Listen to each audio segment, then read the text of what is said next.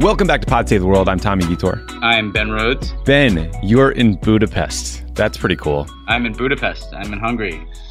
Yeah, I figured I'd, you know, instead of just talking about what's happening here, I'd actually come here and talk to some folks. And actually, you know, meeting some people who are worldos out here, which is always nice to hear. Man, that's cool. Uh, would you say that the folks in Budapest, uh, the government officials, are more committed to democracy than the Iowa Democratic Party, or, or no? I'd say there's some striking similarities in the politics of Hungary and the politics of the U.S. right now. But the Iowa caucus, uh, uh, is giving everybody a run for its money here. I got to tell you, man, I, I, got back from Iowa yesterday. I find myself angrier every hour that goes by at the fallout from this disaster and the amazing lack of faith uh, it is understandably giving people in the Democratic Party in uh, the fairness of elections. It's just it's just so inexcusable and so infuriating. I just can't even believe it happened. Well, th- there are so first of all, I get on a 11 hour flight to come out here and I left at like you know six or seven p.m. Iowa time. Mm-hmm. So I was kind of psyched that I was going to be able to miss all of the freaking out and just land and find out who won. Right. And then I landed, and it like I didn't understand what had happened. Yeah, yeah. It took me a while, like just it made no sense. But then you know what we forget is everybody around the world is watching our primary because everybody wants Trump to lose, right? And so they're all watching the Democratic primary really closely, and we look totally ridiculous. Yeah, I know yeah. it's a secondary concern, but like the global ripples of the Iowa Democratic Party not being able to report results is yet another blow uh, for the standing of democracy in our world. Yeah, so let's yeah. hope that's uh, a low point that we can recover from.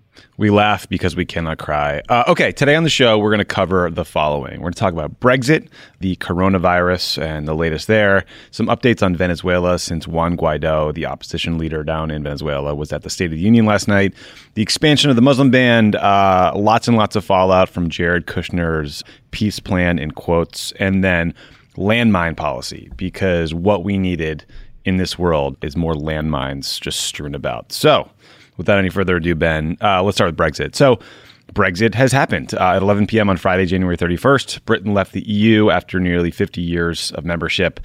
Members of the European Parliament sang Auld Lang Syne to their British colleagues, sort of a sad, poignant, weird moment. Uh, the process itself took what, like four years to happen? Clearly, judging on uh, Boris Johnson's campaign slogan, people in success, people in the UK were just ready to stop talking about Brexit to get it over with. But that doesn't mean the process is really over. Now the UK has to negotiate trade deals with the EU. They have to negotiate trade deals with the US. There's a million little details that they're going to be working through for a long time. Um, it's weird that we've been talking about Brexit for so long and how potentially terrible it could be for people in the UK, for the global economy. And then it just sort of happens.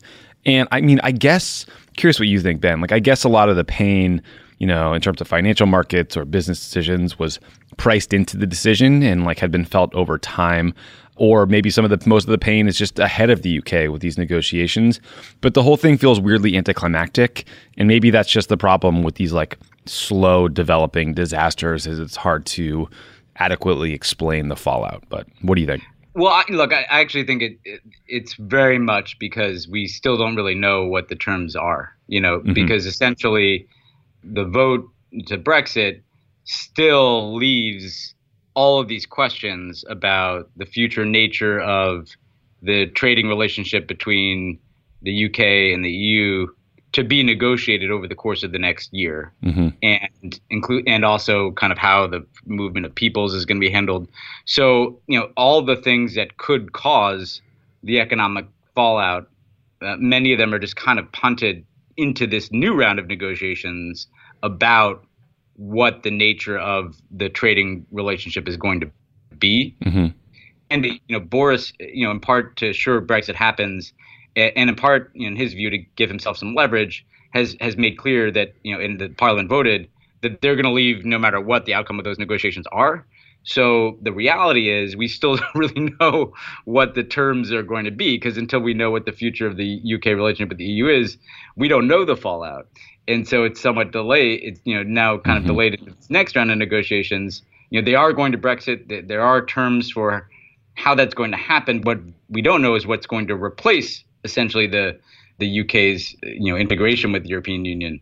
and, and so the irony of this whole thing is that while they want to get out of the EU, they're like likely to be stuck in these negotiations with the EU at least for this year and and probably beyond. So Brexit is still going to be not quite as prominent, but still there. And I think some of this economic pain and financial pain, um, yeah, some of it may just ha- uh, will play out over time, but a lot of it is dependent on on the outcome of the the next round of negotiations about what the trade deal is between the UK and the EU. And I think markets and businesses are, are waiting for those negotiations to see uh, what transpires. And I guess there's probably some political pain to come potentially too if if Scotland decides to skexit to leave the UK as well, or you know there's talk of Northern Ireland joining Ireland, so there could be ways that uh, the UK continues to shrink over time that I imagine wouldn't make leaders there particularly happy. Yeah, I mean, if Scotland follows Megxit, you know, that obviously would be the most dramatic thing that could happen. I mean, look, part of the thing, and, and some of this is, I think people like us, you know, get into trouble sometimes because this is true of Trump as well. Like the consequences of these decisions take time to become apparent in the real world and can take years. And so, you know, we'll know in five years what the fallout is, you know, because we'll know within five years whether there's a huge economic hit, whether you know financial institutions relocate from London to Europe, uh, whether it's a complete shit show in terms of Brits who are working in the EU or EU citizens who are living in the UK and whether they need to leave, uh, and of course, importantly, whether Northern Ireland either has violence or wants to unify with Ireland or Scotland exit. So, you know, I do think some of us get into trouble because we're talking about all these consequences, and when people don't see them happen right away, they're like, oh everybody was just you know too alarmist, too hyperbolic. When the reality is like these things, you know, takes five years to know what the outcome is of really big decisions, if not more. And so uh, this is a useful reminder that it remains to be seen uh, whether Boris Johnson can pull this off and minimize the pain to the UK economy and preserve the unity of the UK. If he can do that, you know, that would obviously be an achievement. But uh, I still t- tend to believe that a lot of those consequences are still coming. Yeah, I do too. Uh, ben, before we go on to more serious issues, in one of the 400 group texts we're in, someone just sent around a quote from Rick Gorka, who was a Romney spokesman in 2012. Now, uh, for those listening, you probably already know that Mitt Romney uh, decided to vote for impeaching Donald Trump today. Uh, it was a pretty brave move. And so this guy, Rick Gorka, who was his spokesman in 2012, tweeted uh, a statement attacking Romney for that decision. Ben, you'll remember Rick Gorka because there's this infamous video of Romney on a foreign trip in 2012, and he hadn't talked to the press in days and days and days. And so, two reporters in his pool started screaming at him at this Polish site. when one of them yelled, "What about your gaffes?" and another is like, "Do you have a message for the Palestinian people?" And yeah, Rick yeah. Gorka was the one quoted saying, "Kiss my ass. This is a holy site for the Polish people." yeah. I think it's one of the best days of uh, like that whole Romney trip. And we can pay tribute to Romney here in a moment, but first we can relive this. I mean, we're in the White House, right? And you know, it was close race, right? And if Romney had pulled off some super successful foreign trip, that would have really helped him. And so we're a little worried about this trip in a way because it's a chance for him to look presidential. And the first thing is he, he lands in London, and remember he insults mm-hmm. London that's about to host the Olympics by saying that they're not ready and that there could be you know crime and all this stuff. And then Boris Johnson, of all people, is the mayor of London, and he stands up at a rally in front of like tens of thousands of people, and he's yelling like, "There's this guy, this guy called Mitt Romney." Basically, Romney's like thoroughly humiliated in London. Then he goes to Israel and he I don't even remember how, but he you know insults the Palestinians, mm-hmm. which you know people used to care about. I guess now now uh, with Trump that doesn't matter, and he makes a series of gaffes, and so this was like the culmination of this trip. And also, frankly, as much as I like Phil Rucker and Ashley Parker, who are the, yep. the reporters, it was also a good sign of like the absurdity of the media because they're just yelling out like, "What about your gaffes? what you about know? your gaffes?" It's the funniest thing. I forgot that goon though. I forgot that goon like walking out of them like, "Hey, this is the holy site for the Polish people." Kiss my ass. This is a holy site for the Polish people. Rick Gorka, one of the funniest quotes ever made on the campaign trail. Well, anyway, we just sort of made fun of Mitt Romney for a minute there, but credit to him for taking a very brave vote. But man, uh, I just need something to laugh about today uh, yeah, it's been a hard week, so we need to laugh about that. I um, I will say that like uh, it's so unusual to see a Republican like just do the right thing. so it's like completely shocking, and it totally points up the complete cowardice, obviously, of people like Murkowski and Collins. Never mind uh, Lindsey Graham, right? Uh, mm-hmm. But kudos to kudos to Mitt Romney because not only did he do it, but he his speech I think laid out as plainly as you can like why this whole thing is absurd and it's obvious that Trump is guilty and should have been removed. You know, so yeah, yeah, it was brave. Um, all right, let's talk about something decidedly uh, less fun. So, last week we talked with uh, a public health expert named Dr. Abdul El Sayed about how dangerous the coronavirus is or is not and how virulent it is. So, we just wanted to update folks on what has happened since that conversation. So, the latest numbers I've seen are that around 25,000 people uh, have been infected in at least 24 countries with about 500 fatalities. There are almost undoubtedly many, many more who have been infected with the virus, but just haven't reported it. Um, the Chinese government has basically locked down the city of Wuhan, where 11 million people live. Imagine that. They're also clamping down on travel to other cities in the region. Uh, there are Americans who've been evacuated out of China and then quarantined on military bases in California. There's this entire cruise ship in Japan uh, where folks got the virus that has since been quarantined. Airlines are suspending flights to China. Uh, China is starting to crack down on media coverage of the virus, which is pretty unnerving. Um, so, as Abdul mentioned last week, the coronavirus is a lot less lethal than SARS. We're talking about 2% fatality rate instead of 10% for SARS. That said, we are probably at the very beginning of the outbreak. Um, so Ben, I guess I guess what I wanted to ask you is that I am a little surprised that we haven't seen more political or economic fallout from how quickly this disease seems to be spreading yet. There was one day when markets really cratered, but you would think that, you know, cutting off air travel to China of all places would ha- be seen as a potentially enormously disruptive thing to do. Yeah, I mean, I'm surprised too because essentially, you know, China's been on some form of lockdown. Uh, I've talked to friends in like Hong Kong who said that there's like it's like a ghost town relative to how it normally is. You know, just the the lost revenue in China from people not being able to travel there, people not being able to travel within China. You know, you would think would end up slowing down the Chinese economy uh, which you know should then have an impact on on the global economy. So you know, I think it's something to continue to watch. I think that you know the question about fatalities really does matter here too, because if you start to see fatalities in other countries, then not only do you have obviously the the you know the human cost and the public health concern, um, but you also have you know probably more knock-on economic effects. And so this too, I think you know we, we have to see whether we're out of the worst of it. And if we're out of the worst of it, then I think we avoid some of the potential economic blowback.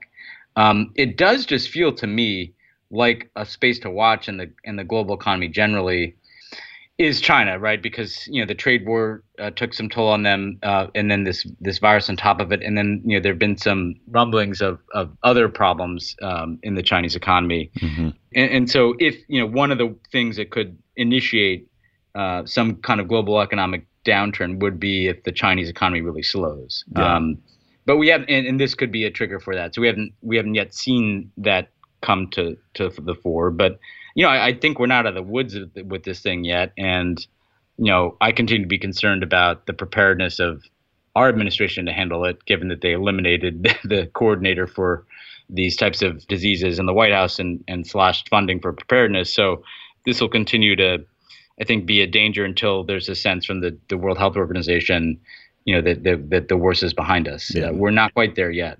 Yeah, agreed. Okay, so speaking of the worst being behind us, Trump's State of the Union address was last night. I luckily was on a plane. I couldn't watch it. And frankly, after that Iowa debacle, I'm not sure I could have stomached it. But one person who did watch was uh, Venezuelan opposition leader Juan Guaido. He was in the chamber. He was recognized by Trump uh, in in that moment as a legitimate president of Venezuela, although they've recognized him as that as a leader of Venezuela for a long time. So it's been a while since we talked about Venezuela. Uh, so we'll give you the quick backstory. Most of the international community believes that the 2018 reelection of President Nicolas Maduro was fraudulent and illegitimate. Because Juan Guaido was the president of their National Assembly at the time, Guaido and his allies cited a provision of Venezuela's constitution uh, that they believe makes him the president uh, or acting president uh, in the wake of an illegitimate election, and then he declared himself the acting president. The U.S. Uh, followed suit quickly, and the U.S pushed the international community to also recognize Guaido as president of Venezuela. So this is, you know, this happened a while back and it has had no actual impact on uh, getting Maduro out of power. I wonder why Trump highlighted this last night. It seemed like he wants to talk about socialism generally, uh, sort of previewing a bunch of attacks on Bernie Sanders, maybe.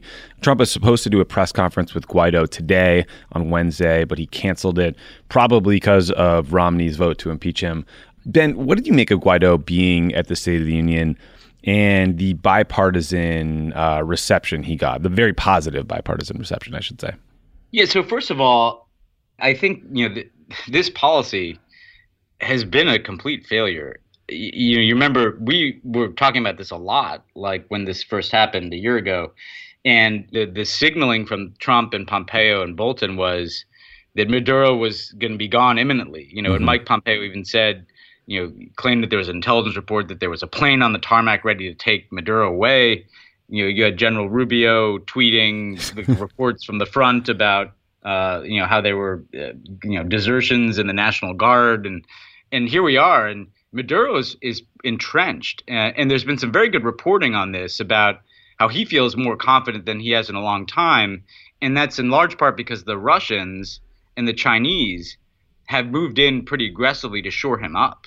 Um, and the Russians and the Chinese also very much want to get their hands on that that national oil infrastructure um, as, as, well. And, and, so we're in this position where the U.S. sanctions have, have, further hurt the Venezuelan people, and there are further flows of people out of Venezuela. I think there's something like five million Venezuelans out of the country now. Uh, the humanitarian situation in the country is worse, and Guaido is farther away from power today than he was when Trump recognized him. Um, I mean, I think that's just a basic assessment and Guaido's been eager to get this kind of uh, meeting with Trump. He was recently in Florida, and when I look at the State of the Union, what bothers me so much about it uh, is this is about domestic politics. You know, Trump thinks that first of all, he's appealing to Venezuelan Americans in Florida and Cuban Americans in Florida who support this type of hardline policy. And so it's not hard to deduce it. It's an election year. Mm-hmm. And therefore, everything Trump is doing in this so too, much more so even than a normal president in a reelection year, is just kind of crass domestic politics. So he has Guaido up there, who a guy who he's basically ignored because Trump has lost interest in this policy. He has him in the box just so he can have a essentially you know a little bump in South Florida. And I also agree, you know, it's probably part of his general case against socialism that he's going to make. But I know why you know Guaido's trying to present himself as having this international support.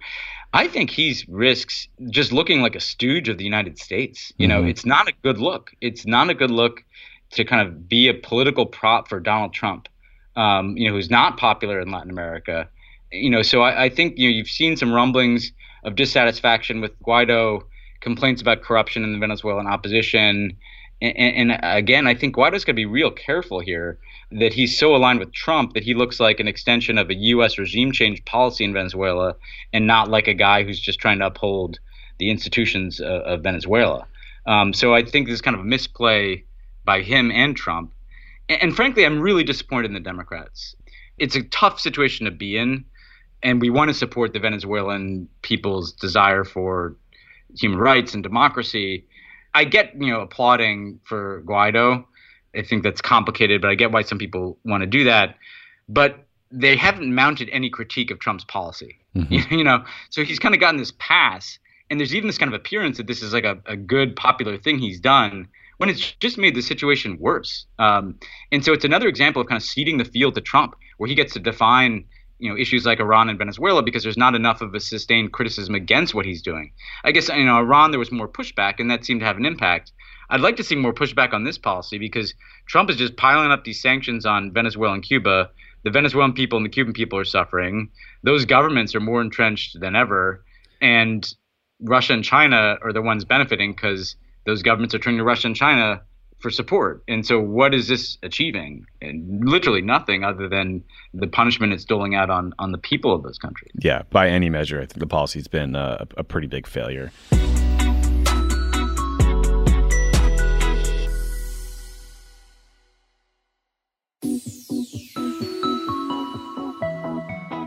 Speaking of policies that are a big failure, uh, last week Trump added six countries to the Muslim ban list. So Those countries are Nigeria, Myanmar, or Burma, whatever you want to call it, Eritrea, Sudan, Tanzania, and Kyrgyzstan.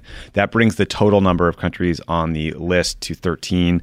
The specific restrictions vary country by country. It's not all in one, but they include uh, travel restrictions, restrictions on immigrant visas restrictions to the diversity lottery. Uh, it's worth noting that one, Nigeria is the biggest country in Africa, so you're putting massive restrictions uh, on a country with a huge population. Two, Muslims uh, in Myanmar or Burma have been fleeing a genocide, so this is particularly cruel to them. Ben, you know, the administration wants us to call this a travel ban. I refuse to do that. We know what it is. It's a ban on a religion. Um, these are restrictions on countries with big Muslim populations. So they go into place on February 22nd you know, I think the previous ban impacted 135 million people, so this will be way, way more. What do you think the impact continuing to add to this ban will be? Yeah, I think this, you know, we don't pay as much attention to this anymore, but it gets huge attention in these countries, obviously, and around the world. You know, practically speaking, Trump, you know, essentially is prohibiting a quarter of Africa's population uh, from being able to apply for immigrant visas in the United States. Uh, I mean, it's it's an astonishing scale. I mean, Nigeria is is not is the biggest country by far in Africa, and and so just the message that sends, the exclusionary message that sends, uh, you know, I, I think it, it will kind of permanently change the view of the United States in these countries, right? So Nigeria, hugely important country, right? Biggest country in Africa, growing economy, like you know, a country that has its own challenges with terrorism and Boko Haram, all kinds of U.S. interests in Africa like are focused on, on Nigeria and imagine the impact this is going to have in the long term on the people from the, that country. Never mind all these other countries. And you know, frankly, immigration from these countries has enriched the United States because of people you know who come here and, and build a better life.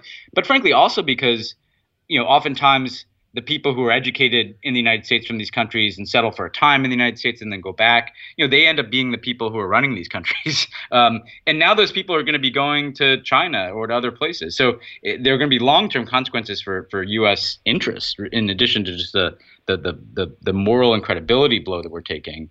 And, and I should say that, like, it's a particular tragedy, too, with Myanmar. You know, there have been some very vibrant immigrant communities that have come here from Myanmar over the decades persecuted populations who resettled as refugees in the United States. Some of them in Iowa, Tommy. Actually, back when I used to knock doors in Iowa when the mm-hmm. caucus.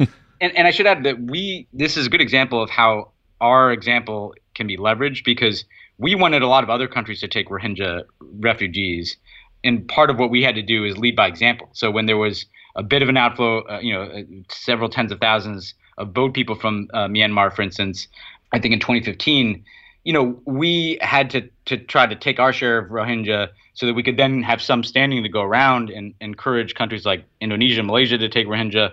And we should note at this time that the Indian Muslim ban, right, that you and I talked about in the last pod, uh, particularly affects people, the Rohingya, because you know particularly restricts Muslim immigration from Bangladesh, right, and that's where the Rohingya are. So they're getting they're getting screwed across the board here because you know they've been driven out of uh, Myanmar. They're stuck in Bangladesh. They can't go to India, which is the, the the nearby neighbor. They can't be resettled in the U.S. The U.S. is not going around trying to get other people to take them. So there there are real humanitarian consequences here too. Yeah, it is a it is a humanitarian catastrophe.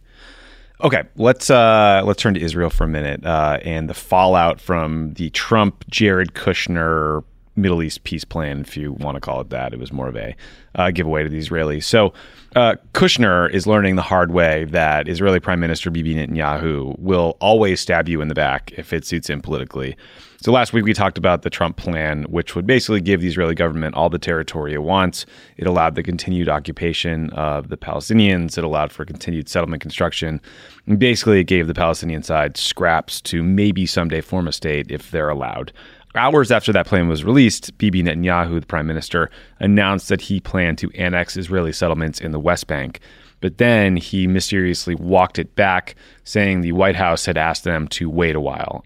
It turns out that giving Bibi almost everything he wanted was not enough for uh, Netanyahu's far right allies, who are now accusing Jared of betraying Netanyahu. So again, all Netanyahu has agreed to do is hold off on annexing these settlements until after the election, which is on March 2nd.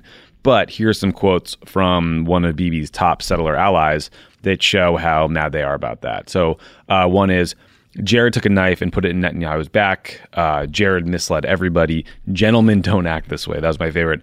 Um, this guy also said that delaying annexation would cost Netanyahu the election, which really gives up the whole game and the whole point of this plan and uh, the obvious reason why they're mad. So, Ben, I guess gentlemen um, dehumanize the Palestinian people when politically advantageous and then cut them out of negotiations and take their land, but they don't uh, backtrack on a promise to Bibi. Well, yeah, giving up the game. And look, you're never going to give enough to satisfy the Israeli far right uh, on the Palestinian issue. And like what we've all known, right, is that clearly the direction of the people who've been driving the train uh, in terms of the Israeli government is towards annexation and towards, you know, essentially wanting to make permanent the occupation. And, you know, Jared was essentially giving them the wink, wink, go ahead then I think you know it feels like what happened is it was really embarrassing when, and within 24 hours of this peace plan coming out, Netanyahu announces the obvious conclusion of that peace plan, which is annexation. Maybe there's some behind the scenes, you know, outreach uh, in panic because this is going to further humiliate Jared if that's possible and Netanyahu puts us on the back burner, but everybody knows what the game is here, right? The intention is clear.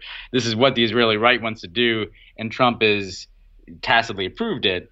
So I don't, I don't know why anybody on either side is surprised. Like Jared shouldn't be surprised that these people will, you know, trash him uh, at given the opportunity, uh, because what they really want to do is move as fast as possible annexation.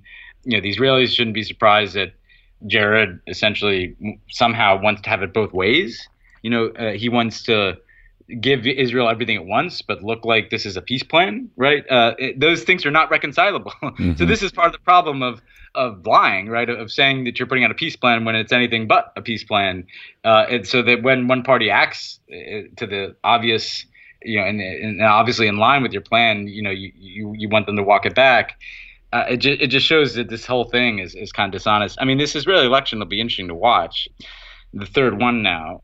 And, you know, Netanyahu, this is existential for him, right? Because he's under indictment. Uh, if he loses, it, it, may not just be the prime ministership he's lo- losing. You know, he, he may be looking at, at a sentence. Yeah, he might be uh, end up in jail. I mean, the other a lot bigger update on Jared's little plan is that it was unanimously rejected by the Arab League. And so, you know, the, the Arab League is a, a 22 member organization of countries whose populations are primarily Arabic speaking.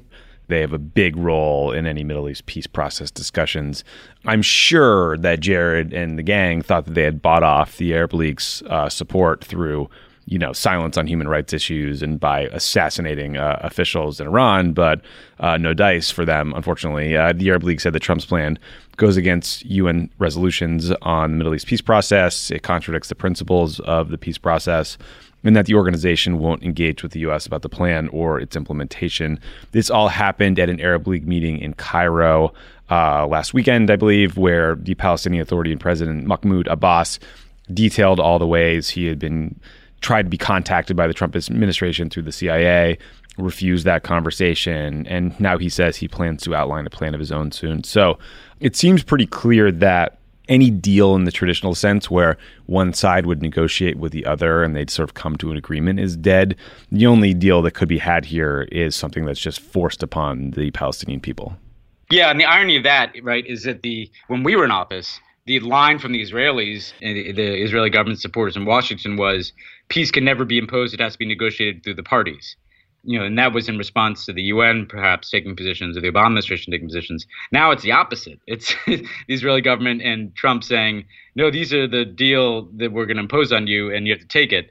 Uh, the Arab League's rejected it. Europe's rejected it. You know, one interesting subplot, Tommy, that I'll give a little teaser of some of the conversations I've been having here. Mm-hmm. Today, I talked to two different people about the very interesting relationship between Netanyahu and Viktor Orban here which is they've become very close over the years. And it's an interesting marriage of convenience. You know, they both share kind of a, a far right politics and nationalist politics. But what's kind of interesting about it is, you know, you could see, you know, for for Israel, it's useful to have Hungary uh, supporting them within Europe, right? To have somebody in Europe that'll support the Israeli government's positions on Palestinians uh, at times. But what's particularly peculiar about it is that here in Hungary, there's been a, a really aggressive campaign against George Soros for several years. Mm-hmm called the Stop Soros campaign. That's literally what it's called. Um, they're giant billboards that kind of depict George Soros as managing this massive conspiracy against Hungary. Soros is uh, Hungarian, and you know widely seen as having some anti-Semitic undertones, uh, to yeah. put it mildly. Um, and yet, you know, Bibi has kind of embraced Orban, and that's kind of given him a bit of a pass for some of the dog whistles that people hear here in Hungary, right? It does remind me of the U.S., where similarly, you know, Trump's supporters, there's plenty of anti-Semitic uh, dog whistles, anti-George Soros conspiracies, you know discussions of kind of worldwide elites trying to control things with bad historical echoes. Obviously, the the horrific shooting at the Tree of Life synagogue was motivated by a guy who hated refugees, and yet Trump's uh, embrace from Netanyahu kind of gives him a pass for that behavior. And they try to redirect the anti-Semitism discussion around criticism of Israeli policies. It's interesting to think about how Trump, Orban, and Netanyahu all have this shared kind of interest in promoting their own political interests and their own brand of nationalism and in a way that leaves the virulent anti-semitism underneath the surface you know gets less confronted in a way because there's this kind of validation from the prime minister of israel for these two leaders donald trump and viktor orban it, it, uh, hearing this today you know was very you know unfortunately familiar to me uh, as, as to how we've seen the politics of the Netanyahu relationship uh, play out in, in, in, America. Yeah, it's uh, Bibi's making friends with all the worst people. So is Trump, and it just feels like all a piece of a bigger puzzle. Yeah, yeah. Um, a couple more quick things here uh, that I think are worth talking about. One is the U.S. government is currently prosecuting a 31 year old former CIA engineer named Joshua Schulte in what has been described as the largest disclosure of classified CIA information in the agency's history. So these were the so-called Vault 7 leaks, uh, which came out a few years ago and released some of the most sensitive hacking tools that the agency has to WikiLeaks. And so, you know, we don't know, we don't know about this case, but what's sort of spilling out into public as the court uh, case starts is apparently the FBI also found child pornography on a server this guy managed. Um, after he was arrested, somehow he managed to get access to a cell phone in prison, Schulte did, and create a fake Twitter account that Schulte then used to accuse the government of planting that information on his computer. I don't know the facts here. Just those details jumped out at me. But what it really made me think about as I was reading more about this case is that, you know, we're seeing more of these leaks, and the U.S. is creating these incredibly powerful cyber weapons and spying tools that are so much more susceptible to leaking and getting into the wrong hands than any other past weapon, right? I mean, there's not a lot of risk of like an F 22 fighter jet getting emailed to some yeah. hacker in China. And I just don't know that we have even come close to appropriately grappling with the risk inherent in the creation of those tools or the need to create safeguards against it. And, you know, maybe that process is happening and maybe it's secret and maybe this prosecution is part of it. But man, this shit just keeps happening and it's pretty fucking dangerous. Yeah. And I mean, there's several things that I think are worrying here, right? I mean, the first is there's just been a, you know, a number of pretty dramatic and damaging leaks. Um, or you know uh, breaches in the intelligence community in recent years, right? I mean, Snowden gets the most attention, but there there have been a number of them. I think beyond that, though, you're right. There, there's a bit of a hubris in it that you know we somehow are more advanced and, and, we're ahead of the game here. When when I don't think we are. I mean, I, I think when it comes to these kind of cyber tools, cyber weapons, um, the Russians and Chinese are, you know, running even with us in the race, uh, if not ahead in some ways. And they're non-governmental actors who are quite uh, skillful with this stuff. in a tiny little vulnerability can be exploited uh, to essentially proliferate these weapons, right? In a way mm-hmm. that, as you point out, was harder to proliferate nuclear weapons or certainly, you know, uh, conventional weapons.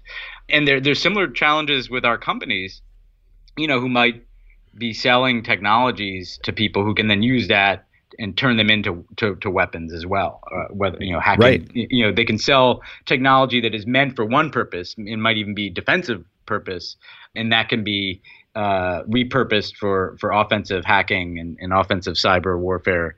So I, what we need is some obviously security around what we're doing in the U.S. government. But again, I also think we need a, a regulatory framework around how different technologies are developed, shared, utilized, protected, um, because it feels like the Wild West out there, you know, um, and it, it, feels like uh, this stuff is proliferating much faster than we're able to secure it. And given how much everybody's life is online, and given how much our critical infrastructure is connected to the internet, and given that we're moving into a phase of the Internet of Things, right, which is basically means that the internet, your, you know, every device in your house, you know, from your dishwasher to your refrigerator, you know, is connected to the internet. I mean, I, I just think there needs to be a much more robust effort to stop and take a look at this stuff. Yeah, I agree.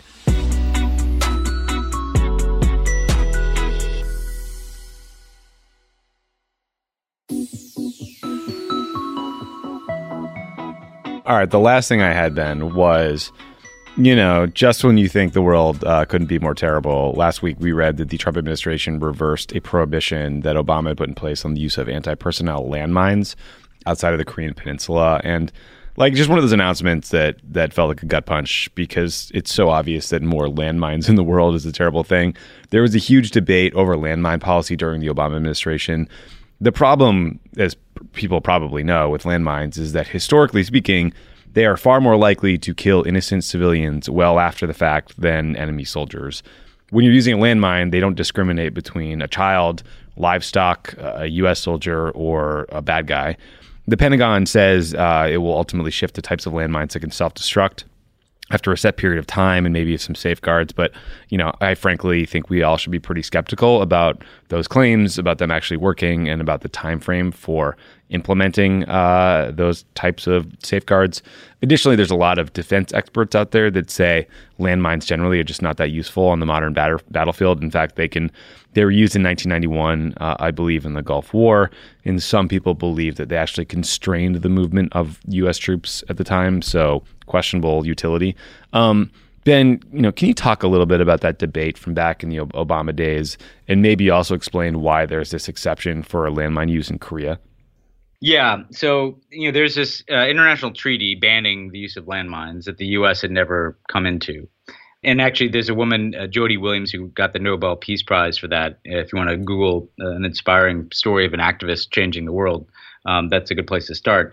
And because landmines, you know, in places like Colombia, Cambodia, they've just devastated people because you know part of what happens is you know a bunch of landmines are put down, and then you know they stay there for years, decades, right? And so you've got you know civilians and children you know getting blown up you know long after you know even there's some battle taking place right so this is a real danger samantha power you know had advocated really aggressively for the united states to join this treaty there was a big debate and we landed in the place where we essentially banned them everywhere except korea.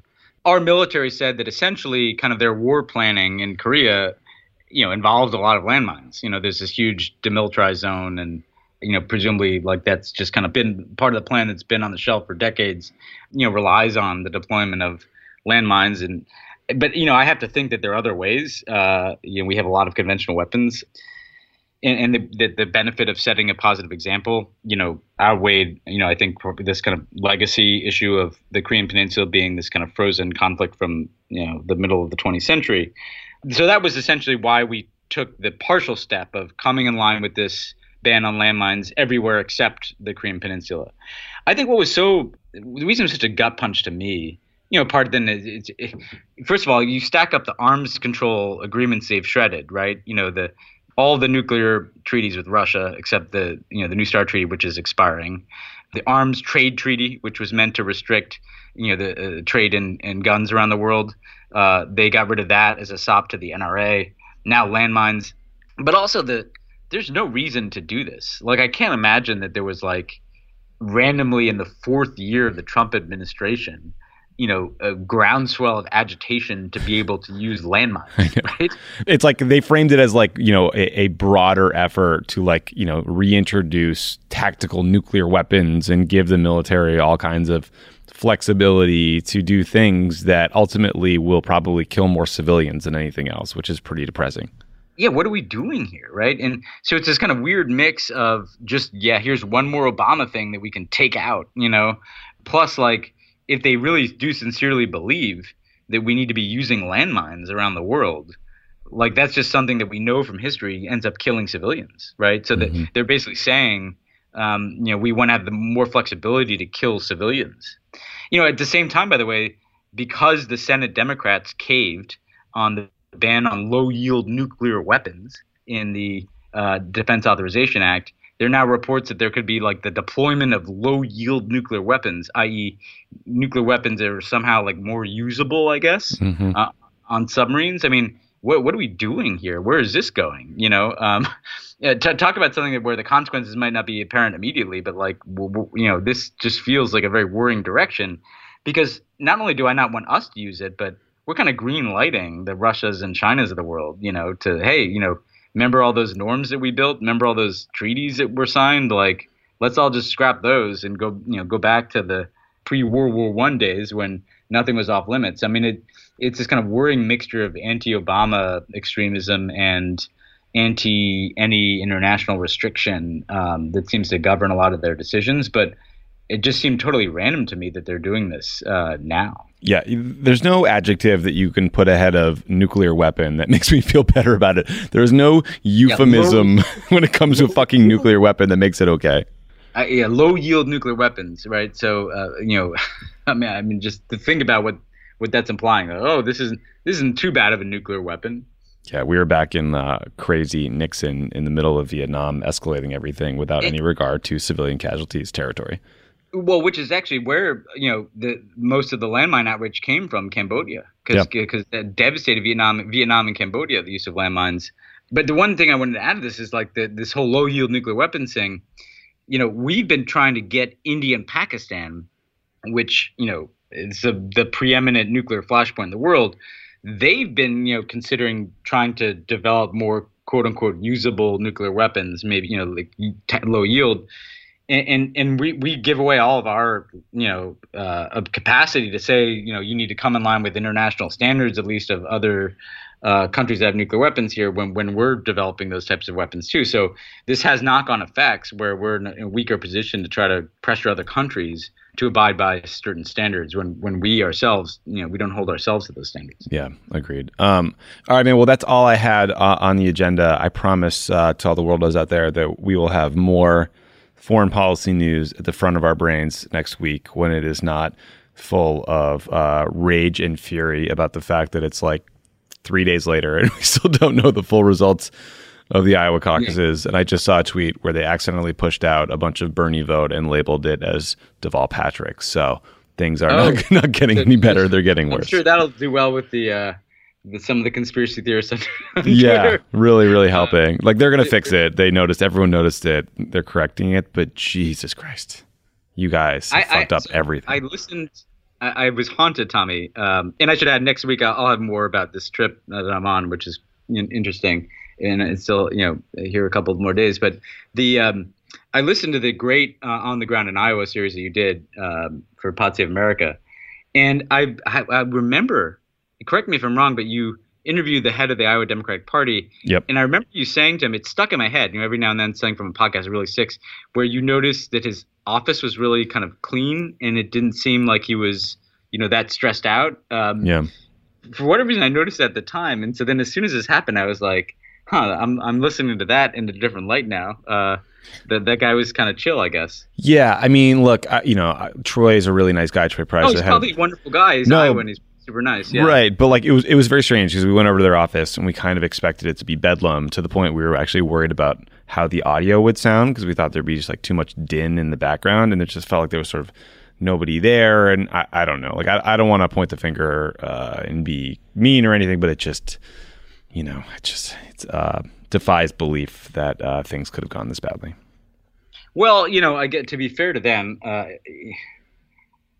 you know, I remember the caucus, and it talk about an analog event. You know, yep, yep. Um, which is part of what was charming about it. I mean, I used to have to, you know, remember we have to go. You were living there, but we had to go caucus on the weekends. Um, so I'd go to like Cedar Rapids or Des Moines, and then you have this caucus, and but it's very pre-digital, you know. Yep. And it may be that merging the kind of analog nature of the Iowa caucus with the digital age, you know, in this app and and this desire for raw da- data is just was just impossible. You know, I mean, yeah. they, they just just couldn't do it. I think that's a big piece of it. You know, a, a lot of it was. Uh, you know, math done in the rooms by individuals who trusted each other. And, you know, a lot of the turnout estimates that you hear when people talk about 2008 or 2016 are actually real estimates and not hard counts of these preference forms that they all had to fill out this year. But yeah, man, it's just a total mess.